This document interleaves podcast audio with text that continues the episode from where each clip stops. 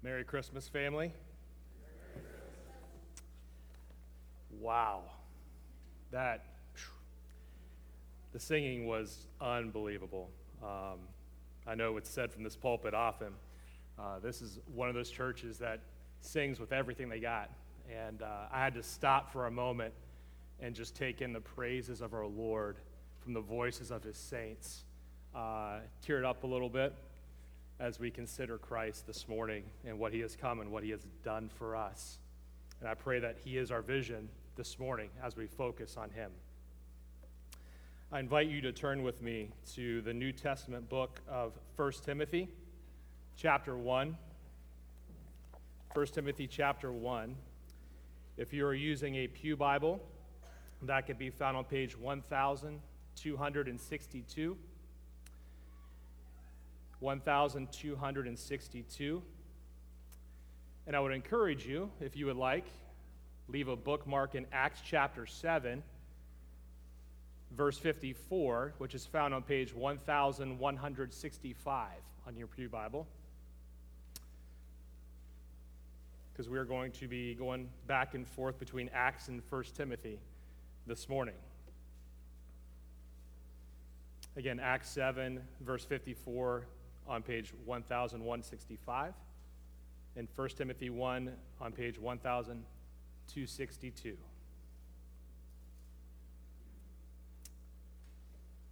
And again, our teaching text is found in verses 15 through 17 of 1 Timothy. For context, we're going to read verses 1 through 17. Hear the word of the Lord. Paul, an apostle of Christ Jesus, by command of God our Savior, and of Christ Jesus our hope, to Timothy, my true child in the faith, grace, mercy, and peace from God the Father and Christ Jesus our Lord. As I urged you when I was going to Macedonia, remain at Ephesus so that you may charge certain persons not to teach any different doctrine, nor to devote themselves to myths and endless genealogies, which promote speculations rather than the stewardship from God that is by faith.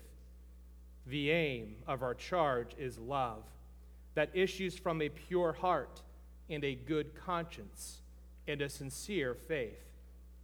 Certain persons, by swerving from these, have wandered away into vain discussion, desiring to be teachers of the law without understanding either what they are saying or the things about which they make confident assertions.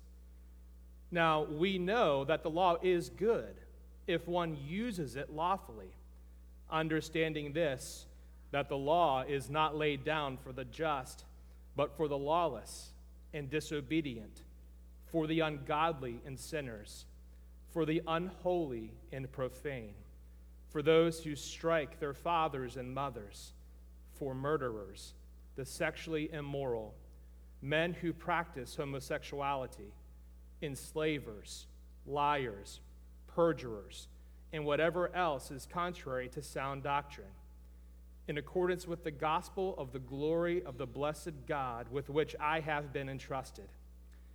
I thank him who has given me strength, Christ Jesus our Lord, because he judged me faithful, appointing me to his service. Though formerly I was a blasphemer, persecutor, and insolent opponent, but I received mercy because I had acted ignorantly in unbelief. And the grace of our Lord overflowed for me with the faith and love that are in Christ Jesus the saying is trustworthy and deserving of full acceptance that Christ Jesus came into the world to save sinners, of whom I am the foremost. But I received mercy for this reason that in me, as the foremost, Jesus Christ might display his perfect patience as an example to those who were to believe in him for eternal life, to the King of ages, immortal invisible, the only God, be honor and glory forever and ever. Amen. The year was 1847. Sir James Simpson, a Scottish surgeon from Edinburgh, made a discovery through the course of experimentation. He found that chloroform worked as an anesthetic for his patients, and his patients could enter surgery without the fear of dealing with the pain and suffering that would come during an operation. Many stated that Dr. Simpson's discovery was a key breakthrough in modern medicine. Many years later, later in his life, Dr. Simpson was giving a lecture at the University of Edinburgh. A student asked him what he considered to be the greatest discovery of his life. The students anticipated his response to point to the medical use of chloroform. Instead, Dr. James Simpson replied, My most valuable discovery was when I discovered myself a sinner and that Jesus Christ was my Savior. And you may have heard the story of Dr. Simpson. It is one that was shared many times in the articles and texts that I came across during my research for today's sermon. And it mirrors so well with Paul's testimony that we just read in his first letter to his young protege in the ministry, Timothy. Paul, an opponent of God in his early years, received salvation from God, an act of mercy and grace on the part of Jesus Christ, his Savior. You see, the Apostle Paul and Sir James Simpson realized that they were great sinners in need of a great Savior. Though the entirety of Paul's first letter to Timothy is one of great concern for the church in Ephesus, one of great concern for its pastor, one of great concern for the purity of the gospel, the underlying tone of Paul's letter is one of comfort. Just look at the wording that he uses in verses 1 through 2 and in verse 5. He says that he is an apostle of Christ Jesus by the command of God our Savior, and of Christ Jesus our hope. To Timothy, my true child, in the faith, grace, mercy, and peace from God the Father in Christ Jesus our Lord. And then in verse 5, he says, The aim of our charge is love that issues from a pure heart and a good conscience and a sincere faith. Timothy, God is our Savior. Christ Jesus is our hope my true child in the faith, grace, mercy, peace, love, a pure heart, good conscience, sincere faith. Even amid dealing with his concerns, the Apostle Paul never loses sight of his encouragement to Timothy. And with that tone in mind, we're going to look at three points from the teaching text before us. The first being Christ's purpose, which is found in verse 15. The second being Christ's promise, found in verse 16. And the third being Christ's praise, found in verse 17. First, let us look at Christ's purpose in verse 15. The Apostle Paul says, The saying is trustworthy and deserving of full acceptance that Christ Jesus came into the world to save sinners, of whom I am the foremost. As we stated earlier, Timothy is a pastor in Ephesus at the time that Paul writes this letter. And Paul wanted Timothy to stay and to handle the doctrinal issues that the church was facing. Namely, Paul wanted to be sure that the true gospel was being proclaimed. And we know that this is true because of what we read in verses 3 through 7. He immediately addresses the false doctrine that Ephesus was facing. And so Paul immediately brings Timothy back to the centrality of the gospel message in verse 15. And by way of implication, he is pointing you and I back to the centrality of the gospel. He wastes no time describing for us the purpose for which Christ came to save sinners. And Paul does so by pointing to his own life and the change that was made by the power of the Holy Spirit. In writing on this verse, one commentator states that verse 15 is the gospel in miniature. And to help us understand this verse, let's take verse 15 and let's work it backward, if you will. At the very end, he says that he is the foremost sinner. Do you see it? What does Paul mean when he refers to himself as the foremost sinner? He's alluding to verses 12 through 13, where he says, I thank him who has given me strength, Christ Jesus our Lord, because he judged me faithful, appointing me to his service. Though formerly I was a blasphemer, a persecutor, and insolent opponent, I received mercy because I had acted ignorantly in unbelief. Was he really that bad, Rich? Yes. You see, he was not always Paul. He went by his Hebrew name, Saul, prior to Christ bringing him unto salvation. And we are first introduced to Saul in Acts chapter 7 and verse 54. At this point of church history, Stephen, a deacon in the church, just preached a message that struck at the pride of the religious elite of his day.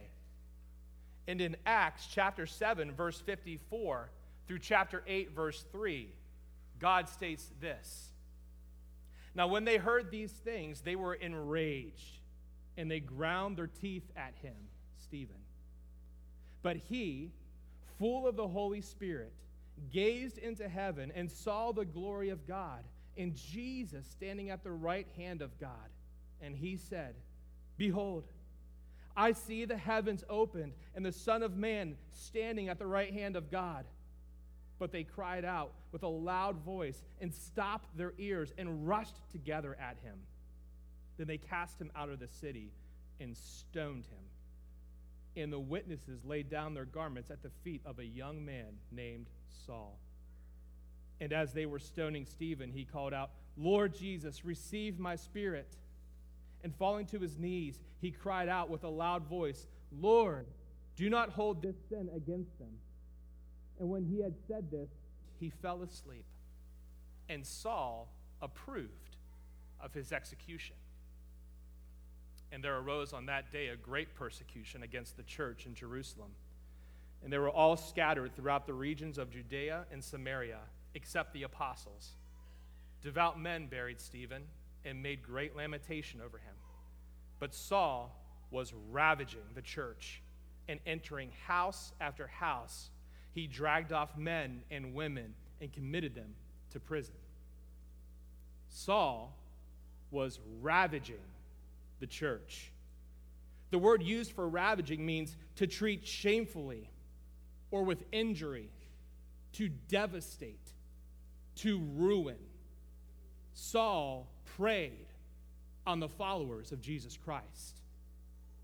And I can only imagine a family sitting at a dinner table and a man full of rage busting into a home, beating on the husband, grabbing the wife by the hair and dragging her down and then taking the parents from the home while the kids sat and wept and cried for mercy. Paul did that house after house after house after house. Why? Because they were Christians. Their crime was they had faith in Jesus in Acts chapter 9 and verses 1 through 2, we read, But Saul, still breathing threats and murder against the disciples of the Lord, went to the high priest and asked him for letters to the synagogues at Damascus, so that if he found any belonging to the way, as Christians were called, men or women, he might bring them bound to Jerusalem. Make no mistake, church, Saul was a violent man. As A.T. Robertson explained, quote, threatening and slaughter had come to be the very breath that Saul breathed, like a war horse who sniffed the smell of battle, end quote. Saul, who later, later became Paul, declared himself the foremost sinner for a reason. And if you're sitting there without Christ as your Savior, I ask that you heed the warning from God's Word. Romans chapter 3, verses 22 through 23, we see that there is no distinction, for all have sinned and fall short of the glory of God. And Romans 6:23, for the wages of sin is death, and the free gift of God is eternal life in Christ Jesus our Lord. And you may be thinking, you know, Rich, I'm a pretty good person. I treat my spouse well. I love my kids well. I love my grandkids well. I'm in church every weekend. I listen patiently under long winded preachers every Sunday. Surely God will outweigh my good with my bad when I die. Listen to the words of Jesus himself in Matthew chapter 7, verses 21 through 27. Not everyone who says to me, Lord, Lord, will enter the kingdom of heaven, but the one who does the will of my Father who is in heaven. On that day, many will say to me, Lord, Lord, did we not prophesy in your name, and cast out demons in your name, and do many mighty works in your name? And then I will declare to them, I never knew you. Depart from me, you workers of lawlessness. Everyone then who hears these words of mine and does them will be like a wise man who built his house on a rock. And the rain fell and the floods came, and the winds blew and beat on the house, but it did not fall, because it had been founded on the rock. And everyone who hears these words of mine and does not do them will be like a foolish man who built his house on the sand. And the rain fell when the floods came, and the winds blew and beat against that house, and it fell, and great was the fall of it. Do you hear what Jesus is declaring to you, unbeliever? It is not your good works, it's not your religious acts, or even the fact that you, you sit here every Sunday listening to Pastor Darren or other men preach from the Word of God. He's not impressed by your religious acts. You cannot pull yourself up by your own bootstraps and make yourself right before the mighty God. It is your submission to and obedience to his command to repent, to turn away from your sin.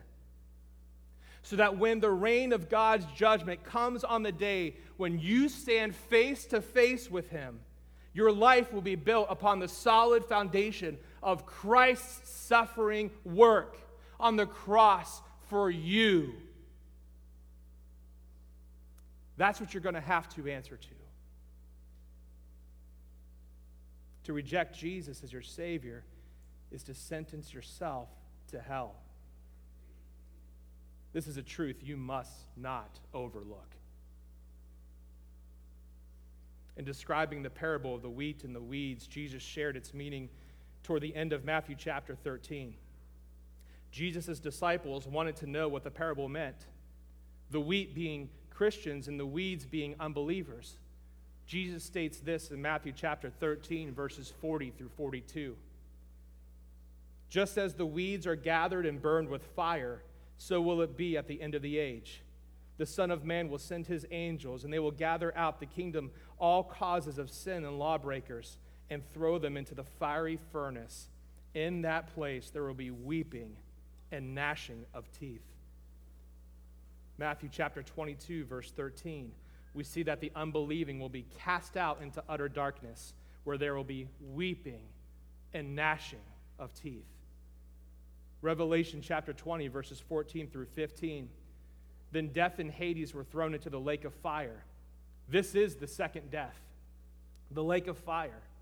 And if anyone's name was not found written in the book of life, he was thrown into the lake of fire. Unfortunately, church, this is the reality for many.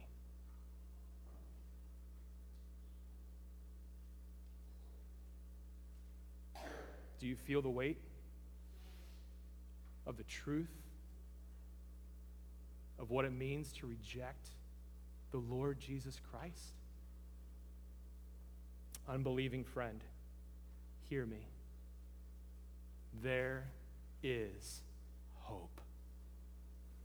You may think that you are too far gone to be saved. That God is so disgusted with you that he has placed he has no place for, for you within his family. And what Paul is saying in verse 15 of 1 Timothy 1 is Are you serious? I had blood on my hands. And I had been washed clean because the purpose of Christ was to save sinners. From the manger to the cross, the work of the Lord Jesus Christ was always God's plan for salvation. There is no sin too great that the spilled blood of Christ can't cover. He came to save sinners. He came to save the unholy. He came to save the lawless. He came to save the disobedient. He came to save the ungodly. He came to save the unholy. He came to save the profane. He came to save the murderer. He came to save the one addicted to pornography. He came to save the adulterer. He came to save the liar. He came to save the blasphemer. He came to save the persecutor. He came to save you. And He came to save me. How do we know this to be true? Because it is a message that can be trusted. And Paul establishes a contrast to the false gospel that he just warned us about in the previous verses of 1 Timothy 1. Unlike the false gospels that cannot be trusted and fail the church, Paul points to the one true gospel that is trustworthy and deserving of full acceptance. And if you're sitting there and you are a believer in Christ, this should give you great encouragement. If we were to take this text and translate it literally, it would read this This statement is faithful, fully reliable, worthy of all manner of acceptance. This is a message that you can give your whole life to. The Lord Jesus Christ came to save, and those whom he saves, he never abandons. You are his forever. God states in Ephesians chapter 1 verses 13 through 14, in him you also when you heard the word of truth, the gospel of your salvation and believed in him, were sealed with the promised Holy Spirit, who is the guarantee of our inheritance until we acquire possession of it to the praise of his glory. Romans 8, 38 through 39. For I am sure that neither death, nor life, nor angels, nor rulers, nor things present, nor things to come, nor powers, nor height, nor depth, nor anything else in all creation will be able to separate us from the love of God, which is in Christ Jesus our Lord. Permanent.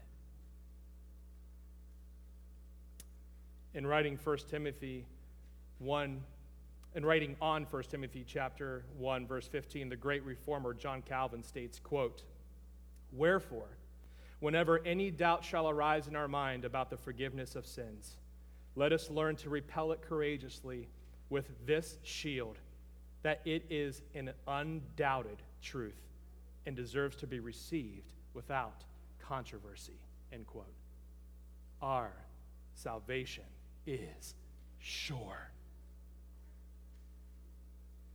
Paul wastes no time in verse 15 to remind Timothy and us of the faithful, fully reliable good news that the Lord Jesus Christ came into the world as a babe, not so that we can sing great hymns and that great songs could be written, not so we would receive gifts on Christmas morning, although those things are nice.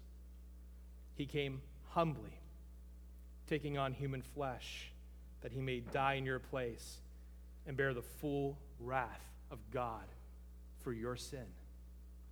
Wrath that you deserved.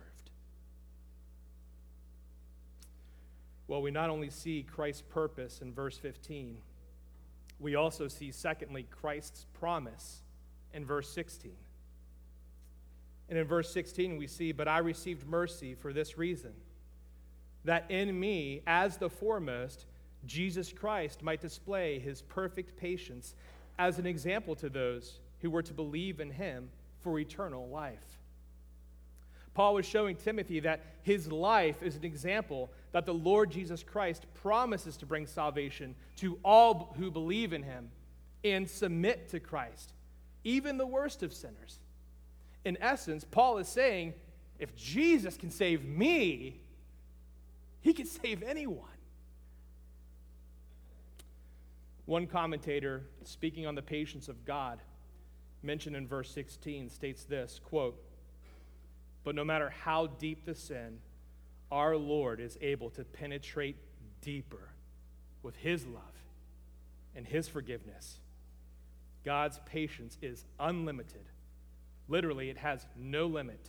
It never runs out, never becomes exhausted. It is as eternal as he is. End quote. God's patience is as eternal as he is. One great example of the patience of God is shown in the days of Noah. God gave the people of Noah's day 120 years to repent of their wickedness before the flood waters rose. For 120 years, Paul, Noah would build the ark and preach repentance. And God, through it all, was patient. Though the wickedness of man was great, God's patience gave great opportunities for repentance. So, what's this mean for us? Friend, if you have breath, if you are sitting there breathing, it is a gift of God to you. It is a gift of God that you hear the gospel message. It is a gift of grace and of mercy. That He has appointed you to sit in these pews this very morning to hear the declaration of the gospel. It's, it is an example of His patience with you. There is still time to turn from your sin and to turn to Christ. And look at the end of verse 16. What will he give you? Eternal life, everlasting life with him in heaven. The gift of life is a promise from God to those who believe in Jesus Christ as their Lord and as their Savior. He is patient with you. Well, not only do we see Christ's purpose and promise, we also see, thirdly, Christ's praise in verse 17, where Paul pens to the King of ages, immortal, invisible, the only God, be honor and glory forever and ever. Amen. Paul pens this doxology, this expression of praise to God for the salvation that he has in the Lord Jesus Christ. It reads as if he could not contain his joy and his thankfulness that he had toward God. Christian, have you ever found yourself in those moments? A circumstance in your life occurs and you cannot help but stop and to give God praise? Or you're sitting with a cup of coffee reading the Bible, and God's mercy and grace toward you overwhelms your heart to the point where you cannot help but stop and give God glory. Paul was remembering this. Paul's remembering how foolish he was, how ignorant he was to oppose the Lord Jesus Christ and to oppose those of the way, these Christians. He was remembering his murderous rampage and the numerous lives that were left devastated in his wake. And as Paul was penning his testimony to Timothy and declaring what Christ has done, I wonder if, in the breath between verses 16 to 17, he relives the day he was called into the family of God on his way to Damascus. We read earlier about how he received letters from the high priest to seize people belonging to the way, belonging to Christ. But God had a different agenda. Look with me at Acts chapter 9, verses 3 through 22. Now, as he went on his way, he approached Damascus, and suddenly a light from heaven shone around him. And falling to the ground, he heard a voice saying to him, Saul, Saul, why are you persecuting me? And he said, Who are you, Lord? And he said, I am Jesus, whom you are persecuting.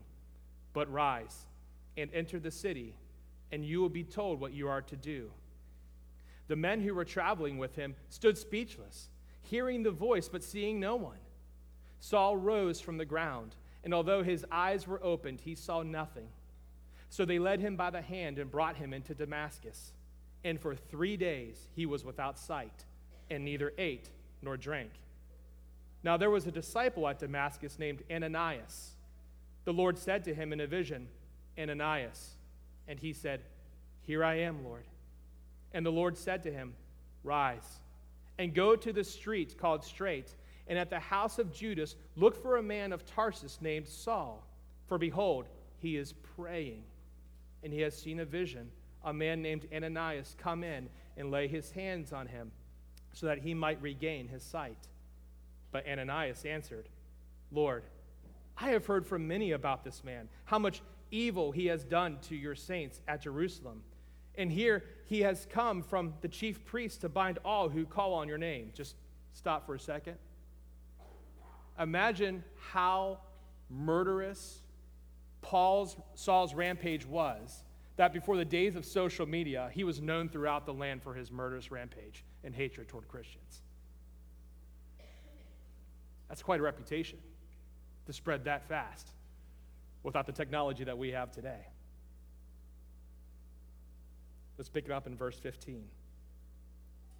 But the Lord said to him, Go, for he is a chosen instrument of mine to carry my name before the Gentiles and kings and the children of Israel for I will show him how much he must suffer for the sake of my name. So Ananias departed and entered the house. And laying his hands on him, he said, Brother Saul, the Lord Jesus, who appeared to you on the road by which you came, has sent me so that you may regain your sight and be filled with the Holy Spirit. And immediately, something like scales fell from his eyes, and he regained his sight. Then he rose and was baptized, and taking food, he was strengthened. For some days, he was with the disciples at Damascus, and immediately he proclaimed Jesus in the synagogues, saying, He is the Son of God. And all who heard him were amazed and said, Is not this the man who made havoc in Jerusalem of those who called upon his name? And has he not come here for this purpose, to bring them bound before the chief priests? But Saul increased all the more in strength and confounded the Jews who lived in Damascus by proving that Jesus was the Christ. Saul went to persecute Christ. And within a few days, by the power of the Holy Spirit, he was preaching Christ. Many scholars believe that Paul's conversion took place within three years of Jesus being crucified, buried, and raised to life. 1 Timothy was written around 62 to 64 AD, some 60 years later. And even after all those years, the joy of his salvation still overwhelmed his heart to the point of praise. I can envision Paul reliving these moments that we just read about and then penning his praise to God in verse 17 of 1 Timothy chapter 1. Christian, wouldn't you like to have that kind of attitude to be a mark in your life? To be so captivated by Christ after years of following your Savior that you cannot help but rejoice and give Him praise for what He has done for you on the cross. It is my prayer that we all have those types of hearts hearts of gratefulness to Christ that produces that kind of praise to the Lord Jesus. I pray that that would be a constant thread woven throughout the history of your life and of mine. Paul, in his old age, gives us a beautiful example of the praise we should be giving to God. Paul simply declares who God is. He's the King of ages. The term that Paul was using when he says the King of ages, he's literally saying he is the eternal King, the King whose reign shall never end. He is the immortal. He is not liable to corruption. He is perfect. He is holy. He is invisible. He is unseen. He is the only God. There are no other gods before him. There is only one true God. And because of who he is, we should be giving him honor and glory forever and ever. A beautiful and humble cry of praise from the pen of one undeserving sinner. May I ask you, where do you stand with Jesus? I'm not here to give a fancy speech. I'm not here so we could check a box on a Sunday. This is the truth. It's a matter of life and death. Do you believe that the babe that laid in a feed trough was the promised Messiah? The Savior of the world? For the babe crying in the manger was born for one reason to die on a criminal's cross, to save you from the destruction of your sin that was leading you to hell. His purpose was to redeem you to your Creator. And his promise is that he will save those who come to him. And when you do, you cannot help but give him praise for what he has done for you his awesome work of salvation. I'll leave you with a quote from the Prince of Preachers, Charles Spurgeon. Quote Jesus Christ did not come into the world to help you to forget your sin. He has not come to furnish you with a cloak with which to cover it. He has not appeared that he may so strengthen your minds that you may learn to laugh at your iniquities and defy the consequences thereof. For no such reason has the Son of God descended from heaven to earth. He has come not to lull you into a false peace, not to whisper consolation, which would turn out to be delusive in the end, but to give you a real deliverance from sin by putting it away, and so to bring you to a true peace in which you may safely rejoice. End quote. Where do you stand? do not leave here without knowing the answer to that question. Let us pray.